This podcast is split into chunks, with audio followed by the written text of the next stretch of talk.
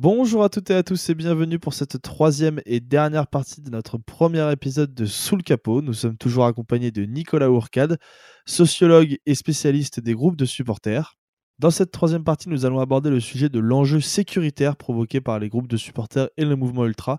Et on tâchera de terminer cet épisode avec une bonne note, puisque Nicolas Ourcade nous parlera du rôle social joué par les rôles supporters, un rôle très important dans la vie des clubs et de leur ville, et parfois trop souvent négligé.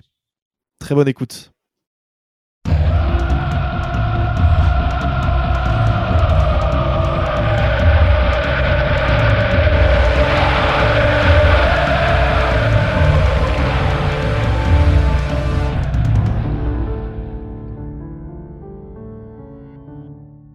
Euh, je vous propose qu'on passe du coup à notre troisième partie qui est évidemment euh, euh, une question principale par rapport à la question du supporterisme aujourd'hui qui est l'enjeu sécuritaire. en 2010 justement, comme je disais dans mon introduction, vous avez délivré avec Ludovic Lestrelin et Patrick Mignon le livre vert du supporterisme à la secrétaire d'État au sport Ramayad, donc pendant le gouvernement Sarkozy. Est-ce que vous pouvez nous recontextualiser un petit peu euh, la commande qui avait été faite à l'époque par le, gouvernement ou est-ce que c'était vous qui avez euh, directement euh, pris l'initiative de proposer ce, livre vert du supporterisme ah non, c'était une commande de, la secrétaire d'État au sport, mais pas du gouvernement. Alors si on recontextualise, le, le, supporterisme extrême, ultra et hooligan apparaît en France dans les années 80.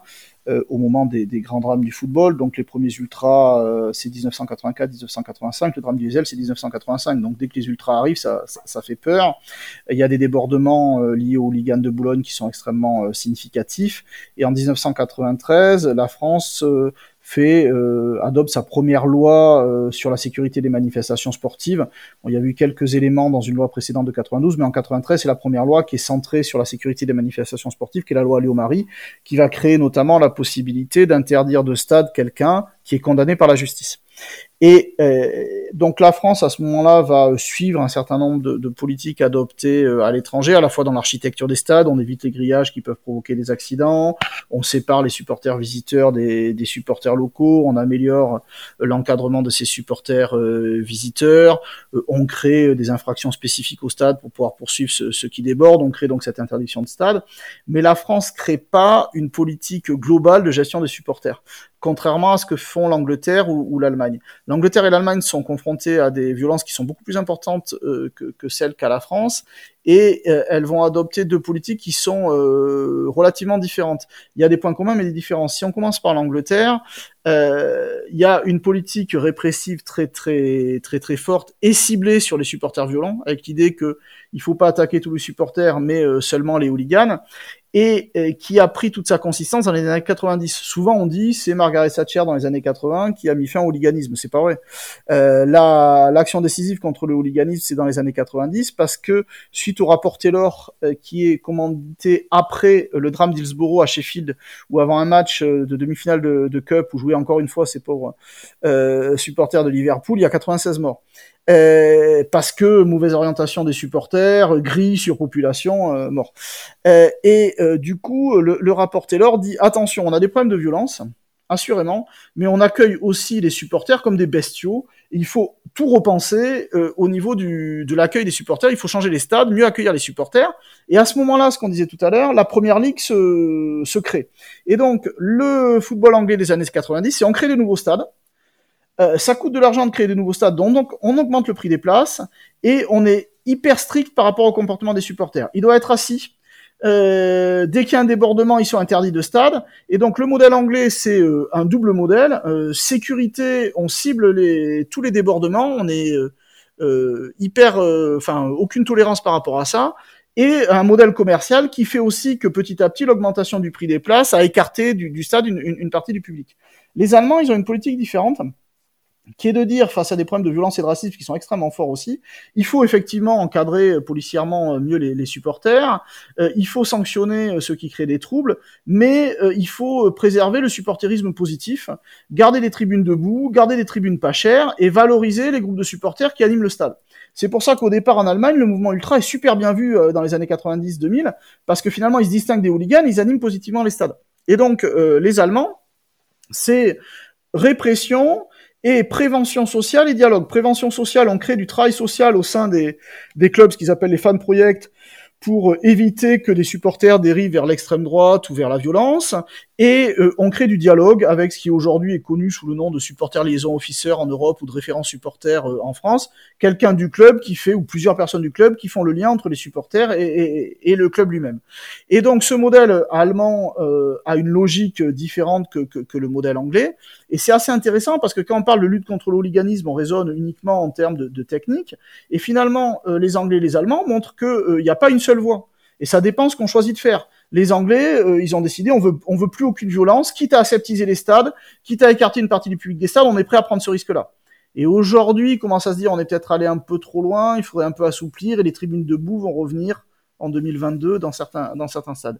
Les Allemands, ils ont pris plus de risques. Ils ont dit, on garde des tribunes debout, on garde des tribunes pas chères, on essaye de contrôler, de désamorcer. Donc il y a un peu plus d'incidents en Allemagne qu'en qu'en Angleterre, mais là, on a une politique globale. La France n'a pas fait cette politique globale-là, elle a fait du coup par coup des incidents, je sanctionne et puis il se passe rien et puis à nouveau des choses. Et euh, il y a eu un basculement entre 2006 et, 2010 qui a fait que la France, à partir de 2010, est rentrée dans une politique de gestion des supporters euh, assumée de tolérance zéro, une, une, politique sécuritaire ouvertement euh, euh, définie. Donc plus sur la répression que sur la prévention. Ouais, euh, mais euh, même pas de même pas d'idée de prévention. Hein. L'idée que il y a des supporters violents, il faut avoir une approche sécuritaire. Euh, et ça euh, a notamment euh, abouti à la création d'interdictions de stade qui peut être prononcées non plus seulement par la justice mais par les préfets sur la base d'un simple rapport de police puis ensuite aux interdictions de, de, déplacement pour les supporters visiteurs, ce que les, les, Allemands ou les Anglais euh, ont jamais fait. Et donc euh, la, la, la, politique française, entre 2006 et 2010, elle s'oriente vers la tolérance zéro, euh, parce qu'il faut lutter contre les violences, mais aussi euh, parce que on est dans cette période où on veut créer un nouveau football et où on organise l'Euro 2016, on crée de nouveaux stades et euh, ce nouveau football, ben, il a deux mamelles, si vous voulez. Il a d'une part euh, le, les nouveaux stades comme centre de profit et euh, la sécurité. Donc il n'y a plus de hooliganisme et les gens vont venir au stade. Et si on en revient à votre question initiale d'il y a 10 minutes, parce que je suis trop bavard, en, en 2009-2010, on est encore un peu dans l'entre-deux. Et euh, cette saison, elle est marquée d'une part par la création par le ministère de l'Intérieur de la Division nationale de lutte contre le hooliganisme, qui reprend des fonctions qui existaient déjà au ministère de l'Intérieur, mais qui les met en cohérence et qui va être, euh, elle, le, le, fer de lance de cette politique de tolérance zéro. Et au même moment, Ramayad, qui est euh, secrétaire d'État au sport et qui vient d'un milieu complètement différent que le sport, de même que son cabinet, a cette réflexion qui, est, qui peut paraître évidente. Ben oui, face au débordement, c'est le rôle euh, du ministère de l'Intérieur de faire de la, répression, c'est le rôle euh, du ministère des Sports de faire de la prévention, et donc il faut euh, développer une politique de prévention sociale et de dialogue avec les supporters. Et du coup, après la mort de Bristaton, un supporter toulousain qui meurt à Belgrade en, septembre 2009, il y a à la fois la création de la DNLH côté intérieur et du côté du, du secrétariat d'État au sport, euh, Ramayad organise en 2010 au Stade de France un congrès des associations de supporters où elle rassemble toutes les associations de supporters françaises, tous les clubs. Alors certains clubs, certaines, certains, tous les clubs sont présents, quelques associations de supporters ne viennent pas, mais enfin tout le monde est impliqué dans, dans, dans le processus où il y a un vrai échange extrêmement positif. Donc ça a lieu fin janvier. Et pour ceux qui connaissent l'histoire du, du, du, football, notamment du PSG, un mois après, un supporter de la tribune Boulogne est, est tué lors de bagarres entre supporters et, de Boulogne en marge d'un PSG-OM. Et donc à ce moment-là, le gouvernement dit euh, on garde que le volet répressif et on abandonne ce volet dialogue. Euh, mais euh, Ramayad, pour pas avoir travaillé pour rien, nous demande euh, à nous, donc Ludovic, Lestrelin, Patrick Mignon et moi, qui étions impliqués dans le, dans le congrès des associations de supporters, de rédiger un rapport qui ferait des propositions pour une politique préventive. Et nous, on a rédigé ce rapport en sachant très bien qu'à court terme, il n'aurait aucun effet. On n'avait aucune aucun espoir. Enfin, c'était clair que c'était pas le c'est pas l'objectif. Mais on a essayé de créer un, un peu euh, non seulement un état des lieux et aussi des pistes qui pourraient être reprises plus tard. Et ça n'a pas été totalement un échec parce que certaines pistes ont été reprises, y compris dans la loi, euh, à partir de, de 2016. Et aujourd'hui, euh, un certain nombre d'acteurs considèrent qu'il faudrait plutôt être dans une politique qui articule répression et prévention sociale, comme on le proposait. Mais c'est aussi parce que à l'échelle européenne, c'est ce modèle répression et prévention qui s'est affiché comme le, modèle principal puisqu'il marche sur deux jambes, à la fois sanctionner les supporters violents et favoriser le, développement d'un supporterisme positif. Du coup, dans ce, dans ce livre vert que vous aviez remis, vous évoquez les associations de supporters, leur gestion et, et, le rapport avec les instances dirigeantes. Et à l'époque, vous préconisiez quelque chose que moi j'avais trouvé très intéressant. Donc je, je, me permets de citer votre. Euh, ça va peut-être être un petit peu long, mais je me permets de citer euh, ce, ce, petit livre, enfin ce livre vert, pardon. Euh, non, le, le, le, petit livre. Le petit livre, c'est pas, pas, ça, c'est pas ça. Je me suis trompé. du coup, vous disiez, il faut prendre acte que les associations de supporters font désormais partie prenante partie pardon, des partenaires sociaux du football qui constitue une des familles du football et donc leur accorder une place au sein des clubs et des instances. En contrepartie, il devra évidemment être demandé aux associations qu'elles se responsabilisent et mettent tout en œuvre pour empêcher les débordements. Si une obligation de résultat ne peut leur être demandée, une obligation de moyens doit être attendue. Euh, moi, je trouvais que c'était une préconisation qui était, euh, qui était très intéressante de justement responsabiliser un petit peu les rôles de supporters. Est-ce que ça, c'est une des préconisations qui, euh, qui, a été un petit peu écoutée? Aujourd'hui, je sais qu'il y a l'agence ou l'association nationale du supporter, l'ANS, mais on a du mal un petit peu à percevoir le rôle qu'elle a véritablement dans le fonctionnement du, du foot français. Est-ce que c'est euh, quelque chose qui a une, euh, est-ce que c'est une instance par exemple qui a un vrai pouvoir euh, de décision et d'influence, ou est-ce que c'est encore quelque chose de trop peu important dans le monde du foot? Alors, je pense que vous parlez de l'instance nationale du supporterisme qui est rattachée au ministère des Sports et qui est une sorte de table ronde du dialogue social autour des questions supporters, puisqu'il cette instance rassemble euh, les ministères concernés, donc les sports, mais aussi l'intérieur, la justice, voire les transports, euh, les euh, ligues et fédérations, les clubs et les associations de supporters. Et cette instance traite des, des, des grandes ligues de sport professionnel, donc foot, rugby, basket, volley, hand, mais en fait l'essentiel des, travaux est centré sur le football parce que c'est là qu'il y y a le plus de problématiques. Euh, donc cette instance nationale du supporterisme, elle a été créée par la loi en 2016 et elle marque une inflexion dans la politique française. C'est-à-dire que euh, entre 2010, la création de la, de la enfin entre 2009-2010, la saison de la création de la DNLH et, et 2016, euh, la France assume d'être dans une politique de tolérance zéro, une politique purement sécuritaire vis-à-vis des supporters. Euh, à partir de 2016, il y a un changement, d'abord parce qu'il y a une, une, loi en mai 2016 qui euh, renforce la lutte contre l'hooliganisme et qui renforce aussi dans son titre même le dialogue avec les supporters, et parce que la France signe une convention du, du Conseil de l'Europe qui dit que euh, ce qu'il faut, enfin, ce qu'il faut préconiser pour organiser un match, c'est une approche intégrée de la sécurité, mêlant prévention et, et, et, répression. Et donc, euh, finalement, la France, depuis 2016, dit qu'elle s'est engagée dans cette voie-là, et en fait, elle est un peu dans, dans un entre-deux. D'un côté, depuis 2016, il y a beaucoup plus de dialogue à l'échelle nationale via notamment cette instance, mais aussi euh, via euh, un dialogue euh, qui est devenu beaucoup plus régulier entre la Ligue de football, euh, le ministère de l'Intérieur et euh, une association qui représente les intérêts des supporters, qui s'appelle l'Association nationale des supporters, qui rassemble une trentaine de, de, de, groupes ultra. Ouais, non, mais le problème c'est que ANS, INS c'est très proche et parfois euh, on confond les deux, donc j'ai essayé de, de, de, de, resituer. Et donc, euh, de fait, depuis 2016, il y a un dialogue qui s'est approfondi. en 2019, le ministère de l'Intérieur a rappelé au préfet que euh, les interdictions de déplacement devaient être exceptionnelles et euh, proportionnées au risque qui pesait sur euh, sur un match. Depuis 2016, les clubs ont véritablement mis en place les référents supporters, donc des salariés du club qui sont chargés de veiller à la bonne relation entre club et supporters. Donc il y, a eu des vraies évolutions, mais on est encore un peu dans un entre-deux qui s'est bien marqué lors de la reprise des compétitions. Comme en plus il y a eu de très nombreux incidents, finalement on a oscillé entre revenir à la euh, posture sécuritaire de 2010-2016 avec beaucoup d'interdictions de déplacement, ou essayer de maintenir cette idée que euh, on doit être à la fois euh, ferme vis-à-vis des débordements et sanctionner les fautifs, tout en continuant à dialoguer avec les associations de supporters. Et donc la France aujourd'hui, elle est dans une politique de, gestion des supporters qui est euh, qui est pas complètement nette. D'un côté, on n'est plus dans la période de, tolérance zéro. D'un autre côté, on n'est pas encore dans une politique complètement ancrée dans euh, répression des comportements graves et euh, prévention sociale, dialogue avec les supporters, puis il y a encore euh, certaines interdictions de déplacement qui paraissent voilà surdimensionnées, enfin pas adaptées à la réalité des matchs.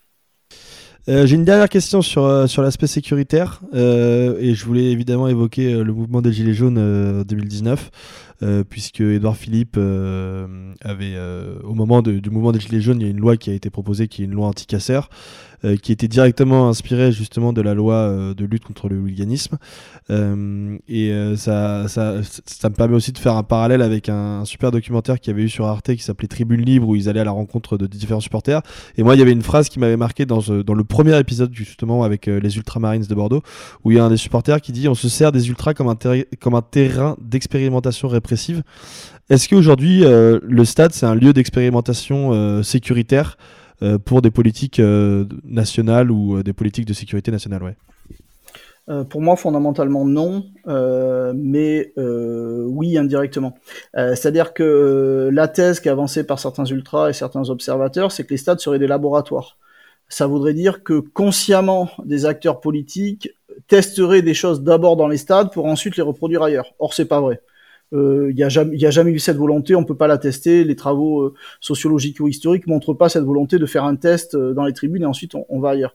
En revanche, ce qui est certain, c'est que puisque, particulièrement en France, les supporters de football sont un acteur social très fortement discrédité, puisque la peur du hooliganisme est, très prégnante, des mesures radicales ont pu être prises dans les stades sans qu'on se rende compte de leur radicalité et des effets pervers qu'elles pouvaient avoir. Et à partir du moment où elles ont commencé à marcher dans les stades, certains se sont dit, bah, tiens, on pourrait faire pareil pour les manifestants. Et euh, la, proposition d'Edouard Philippe, qui finalement a été retoquée, est assez révélatrice. C'est-à-dire que il dit, ben, on va faire comme, euh, comme dans les stades. Dans les stades, il y a des supporters et il y a des hooligans, et donc il y a des interdictions qui sont ciblées sur les hooligans. Et ben, on va faire pareil pour les manifestants. Il y a les bons manifestants, et il y a les casseurs, et on va interdire les casseurs. Sauf que euh, ben, l'interdiction administrative de stade dont il voulait s'inspirer, c'est ce que je vous expliquais tout à l'heure, c'est une, interdiction qui est prononcée par les préfets sur la base d'un simple rapport de police. Donc les droits euh, des personnes qui sont interdites de stade ou de manifestation sont très peu préservés. Et finalement, ce qui est apparu quand euh, Edouard Philippe a voulu mettre en place ça, c'est que alors même que la loi qui était proposée pour les interdictions de, euh, de manifester protégeait beaucoup plus les droits des manifestants que ce qui existe pour les interdictions administratives de stade. Euh, on a vu que déjà, bah, ça euh, restreignait très fortement les, les, libertés, parfois de manière disproportionnée par rapport au risque.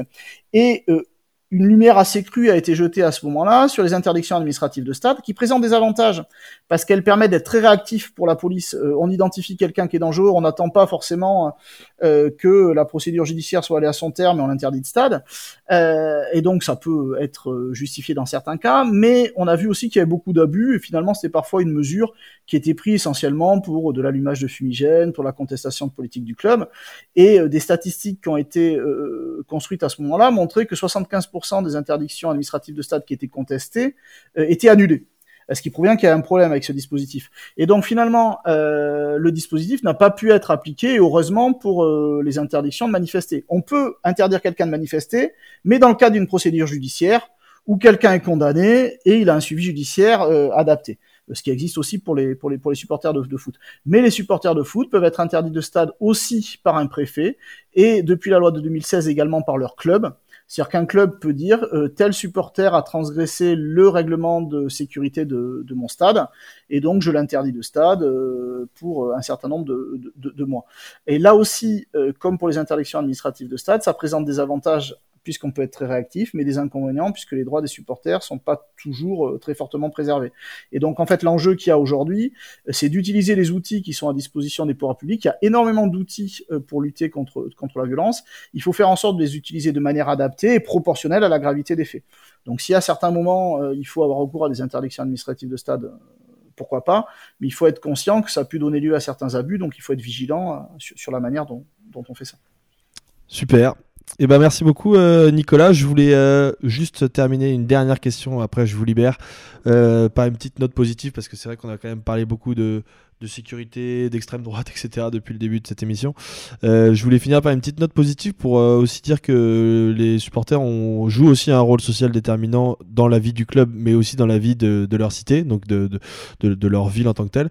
Et je voulais savoir si éventuellement vous aviez des, des exemples un petit peu positifs d'actions menées par les groupes de supporters je ne sais pas si vous en avez en tête. Pour... Mais j'en ai plein en tête. Mais avant de répondre à votre question, qui est une question super importante, je, voudrais dire que les ultras, puisque c'est l'un des, c'est le type de supporterisme qui vous intéressait le plus dans, dans, dans cette émission, les ultras sont un acteur très particulier pour le monde du football. Le monde du football a l'habitude de catégoriser les bons supporters d'un côté, les mauvais supporters de l'autre. Ça existe. Hein il y a des supporters très bons euh, qui encouragent toujours leur équipe, qui créent aucun incident, et il y a des supporters très mauvais qui viennent pour euh, créer des violences.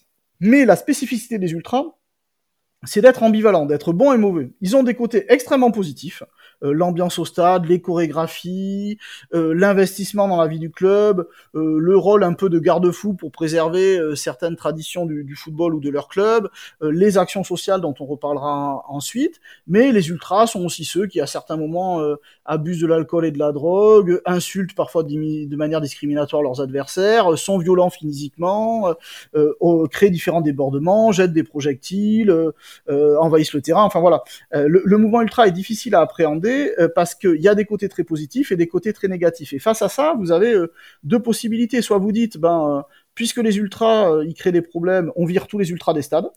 C'est ce que le PSG a tenté de faire et il l'a fait au prix de l'ambiance, finalement. Soit vous avez une autre optique, qui est celle que le PSG essaye de faire depuis 2016, mais on essaye de garder les aspects positifs des ultras en essayant de limiter au maximum les aspects négatifs. Nous, c'est un peu ce qu'on préconisait dans le livre vert du supporterisme.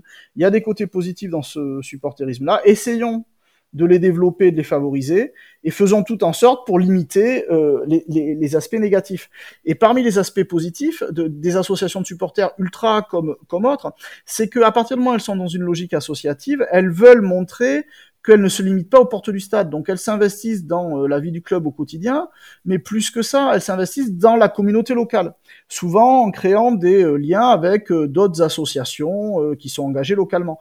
Et finalement, les associations de supporters, elles veulent montrer qu'elles sont plus que des supporters de foot. Elles sont un acteur de la communauté locale. Et donc, je vais pas donner d'exemple euh, localement parce que ce serait injuste pour ceux que j'oublierais, mais vous avez des associations de supporters qui vont euh, faire des collectes pour euh, lutter contre certaines maladies, certaines associations de supporters qui font des maraudes dans les rues pour aller nourrir des, des sans-abri, des associations de supporters qui font des collectes de jouets pour des enfants malades à l'hôpital, qui font des chèques pour différentes associations caritatives donc il y a, énormément d'actions euh, qui sont menées par ces associations de supporters et qui euh, caractérisent le fait que bah, c'est une dynamique associative. C'est pas seulement dans les tribunes, c'est dans la c'est dans la vie courante, et c'est aussi quelque chose qui est fédérateur pour ces associations, puisque c'est quelque chose de consensuel finalement. Ça permet de rassembler aussi tous les membres sur non seulement la cause du club, mais aussi cette, ces causes associatives, et aussi euh, très clairement, faut pas se, se leurrer, il y a une, c'est une manière aussi de,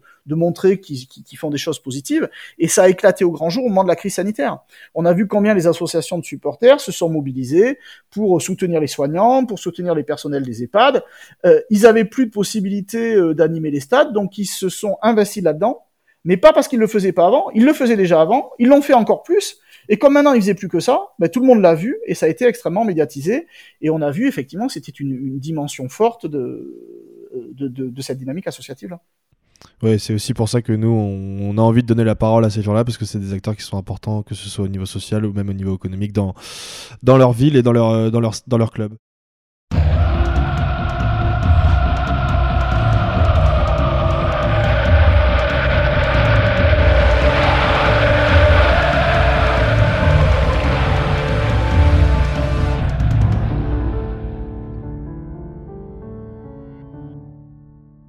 Encore un immense merci à Nicolas Workat de nous avoir accordé tout ce temps pour nous répondre. Le premier épisode de Sous le capot est désormais terminé, on espère que ça vous aurait plu. On souhaitait vous remercier aussi pour tous les retours que vous nous avez fait depuis le lancement de ce podcast. C'est énormément de retours très positifs et ça nous encourage à continuer et à fournir encore du contenu de qualité. Donc voilà, merci beaucoup à tous.